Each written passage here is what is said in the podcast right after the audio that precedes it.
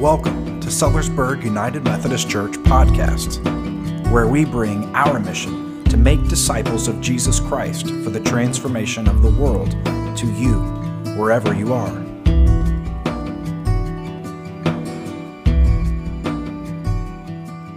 We're learning to live inside out through the season of Lent, learning to address our hearts, but then not stop there, allow it to get out into our actions and our worlds. We're on this Lenten journey to the cross, the death of self and sin. We're following Jesus into the wilderness. We having fun? We've talked about fasting.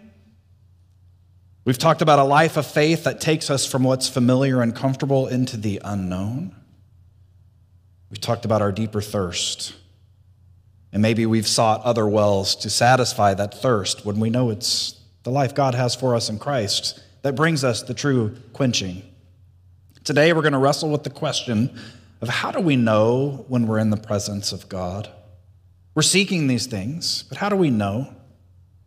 How do we know that we can, in fact, see clearly with our hearts and our minds and our souls and our bodies when God is at work?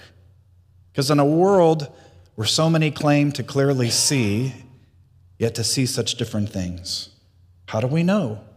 Who to follow and who to trust? How do we know what to believe? How do we know when it's God at work? I went to an art museum as a part of my undergraduate work, and we went on a tour. Now, I'd like to think I would have gone otherwise, but you got a grade, so you had to go, right? I'd been to the art museum a few times, but this was the first time I'd been on, been on a tour. Anyone ever been on an art tour in a museum? Aren't they amazing? I want to do another one because walking around with someone who can show you these paintings in new ways is quite amazing. We went to the Impressionist section. Now, I'll be honest, I don't always get the Impressionism paintings. Anybody with me there? You stand really close to it. That's what we did. We stood close. We looked up the brush strokes, the technique, the colors, the, the shapes, and we heard the person share. And then she invited us to step way back across the room and look at the same painting, although it did not look like the same painting from a distance. When we quit seeing all the individual brushstrokes and we saw it from far away, we started to grasp the image the artist intended to bring to us in this unique way. We had to step back to see it more clearly. So if you're ever in the impressionist and you're thinking, I don't get this, step way back and see what comes to light. We all want to see clearly. We want to have a sense of certainty and comfort in what it is that we see. But we don't want to be like the Pharisees, so certain and comfortable in something that frankly isn't good, it isn't right. We want to be assured we're on the right track. We want to know that we are living our life in the direction that God has called us. We want to be a part of what God is doing in the world, in our community, in our lives. Amen?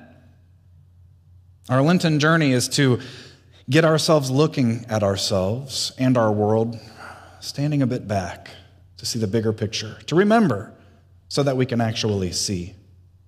So, Samuel the prophet in our passage had lived his whole life in devotion to God. His life had been devoted to God before he was even born through his wonderful mother, Hannah. Samuel had been a part of what God was doing from the moment he was very small. And he anointed Israel's first king named Saul. Saul looked the part. He was tall, he looked kingly. But Saul didn't pan out, did he? Saul didn't pan out, pan out at all. Samuel had been so focused on the details, the brushstrokes of what he thought a king looked like, that he assumed Saul was the right choice. And God was a part of that, but it didn't pan out. So, what happened there? It had been a disaster. But God was still at work. So then God calls Samuel to anoint another king while Saul is still alive. Okay, if you anoint a king while the king's still reigning, you run the risk of being killed by that king. But God called Samuel to anoint another king. And so, step by step, Samuel follows God's directions till we come to the home of Jesse, who parades his sons in front of Samuel one by one. Samuel looking at the brushstrokes, thinking, ah, here, this must be the king. God saying, no, nope. But he looks kingly, God. Yeah, but you don't, you don't see things in the bigger picture. So, son after son after son, until none of them And then God arranged finally David gets to come, right? I mean, no one even, he was an afterthought. He didn't even count. He didn't even get the invite to the party where he was supposed to bring all of his sons. Jesse forgot, left out David. But here he comes running, his face is flush, and he gets anointed with oil because God says this is the one. And then Samuel leaves because, well, Saul's going to be mad that he just anointed a king. Samuel leaves the scene and the story and our Bible altogether from that moment on. Did he ever come to see clearly? We don't know. Did he anoint because God said anoint, or did he start to see and trust? We don't know. The story in John is one of great discussion and debate, and rightfully so. Much is said today about thinking that because someone lacks a particular ability, that they aren't every bit as capable and blessed and content as those of us who maybe have that capability. And that's a worthwhile conversation. We assume. Much is said about forcibly rubbing mud into someone's eyes who never asked for it nor gave permission. Please don't do this to other people. Much is said about people not believing the word of someone speaking about their own perspective and testimony. And that is an important conversation. But I fear that if we were to focus on these important conversations, we might not step back and see the bigger picture of what's happening in this story. When we stand back, we find a challenging invitation. Will we recognize the work of God right in front of us? We get caught up in the details. You with me there? It's not just about what's happening in the world around us, but in our own lives, we get caught up in the details. We miss the bigger picture. Like the man in the story, we are all called to tell our story, to give our testimony about what it is we have come to know, what it is we have come to see. But we don't have to know all the answers. That man certainly didn't. Told what he knew. And that's our job, to tell what we know. We don't have to guess. We don't have to think that we need to be certain and align with other people's perspectives. We just need to tell our story. Amen? And maybe your story doesn't seem miraculous yet. Maybe you think my story, it's nothing exciting. Maybe it seems boring, too simple. Friends, God works in boring and simple ways, and that in itself is miraculous. Amen. God could part the seas and raise up the dead and do all sorts of miracles, but is that more impressive than taking an average person's story of change and watching it impact the lives of those around them? What's more miraculous, really? Getting people to trust or just doing it for them? We have stories about God doing great things in our Bible, and we have stories about God doing great, simple things in our lives. A life changed is miraculous. Amen? Have you had your life changed by God? Have you witnessed someone's life changing? Maybe you're picturing some monumental change that occurred in the moment and everything just made this drastic turn. That's because we're still thinking in this grand scheme, this big picture idea of God's great and glorious power, and that's nothing wrong with that. But how many of you can just look back over your life, maybe over the course of five or 10 or 30 years, and see the change that's occurred? Is that any less miraculous? I can look at my own life and I think I'm a little younger than most people in here, some in here. I've had drastic change in my understanding of God, of myself, of faith, of the world, of the Bible, of love. Amen? Are you with me? Is that not miraculous? Can you explain to me how you've come to experience the change you've experienced? Can you explain it? You might say God or Jesus, right? Because that's what you're supposed to say in church God and Jesus. You might say the Holy Spirit, even if you're really paying attention. But there's a mystery to it, isn't there? We have to admit that it's not all that different from someone spitting into mud and rubbing it in people's eyes. There's change that's occurred in the messes of our lives. It's been in the mud and the muck. It's been in the simple and the ordinary, the mundane. The word mundane means of earth. Jesus did a mundane thing. But somehow we traversed the dark and difficult times, not on our own accord, but through God's grace, and we came to see things in a new light. This is the Holy Spirit in and through us, friends. This is how it works. This is our story. We can get so caught up on the individual brushstrokes of our choices and regrets that we forget to step back and see the bigger picture. We can forget to remember not only our own lives, but in acknowledging the grace on our own lives, we remember that sometimes we forget to look at the bigger picture in other people's lives. Not only other people, but our family and our church. We can carry this kind of seeing, this stepping back, into the entire world, how we see everything. When we start stepping back, we start seeing the bigger picture, and more importantly, when we enter into conversation with other people about what they're seeing in the bigger picture, we share our stories. We come to see everything differently. We come to realize that we do have a story to tell. We have our own story, and we have our own story to tell. Now, there will always be those who refuse to see it. We can't ignore that in this story, can we?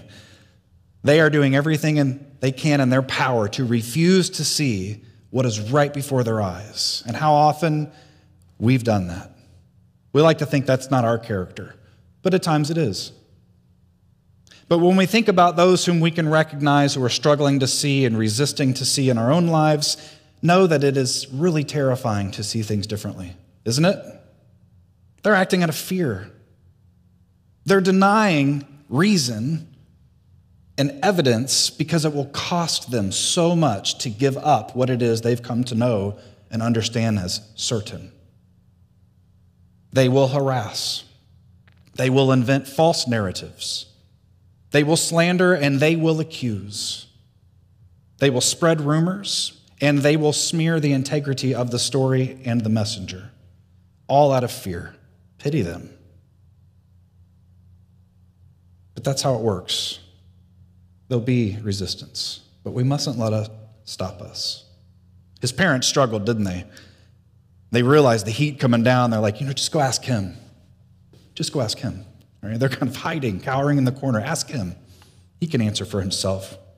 We can invite those folks in our lives, in each other, when we realize we're doing that, to step back, see the bigger picture. We can't force them to see it, nor should we even try. Amen? Let me say that again. We shouldn't force them to see it, nor should we even try. Trust that the same miraculous power that has been at work in your life is already at work in theirs. And if you put them on the defensive, you're destroying that work. Trust in the grace of God through Jesus Christ to work miracles for them. Make every effort not to hinder their progress by putting them on the defensive.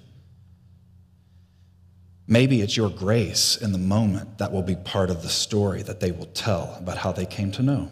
Let us trust in God to reveal presence in us, to us, through us, even if it takes time.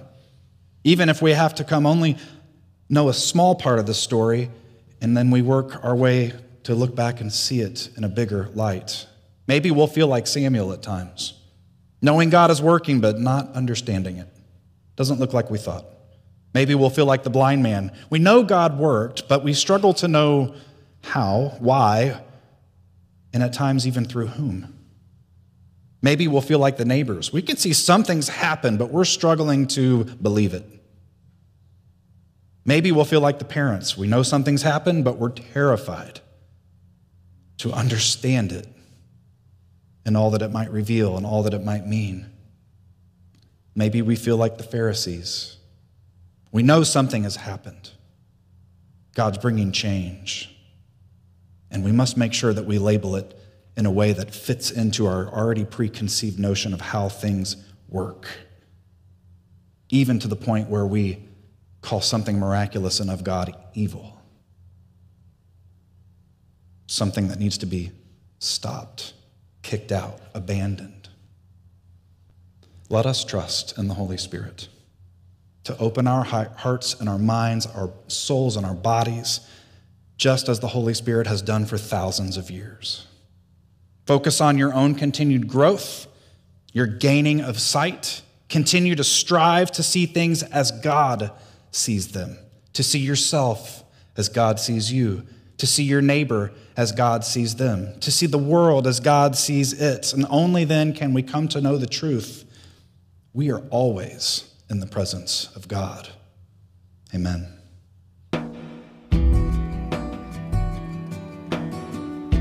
We thank you for worshiping with us. And it is our hope that through the Holy Spirit you have felt the touch of God upon your life.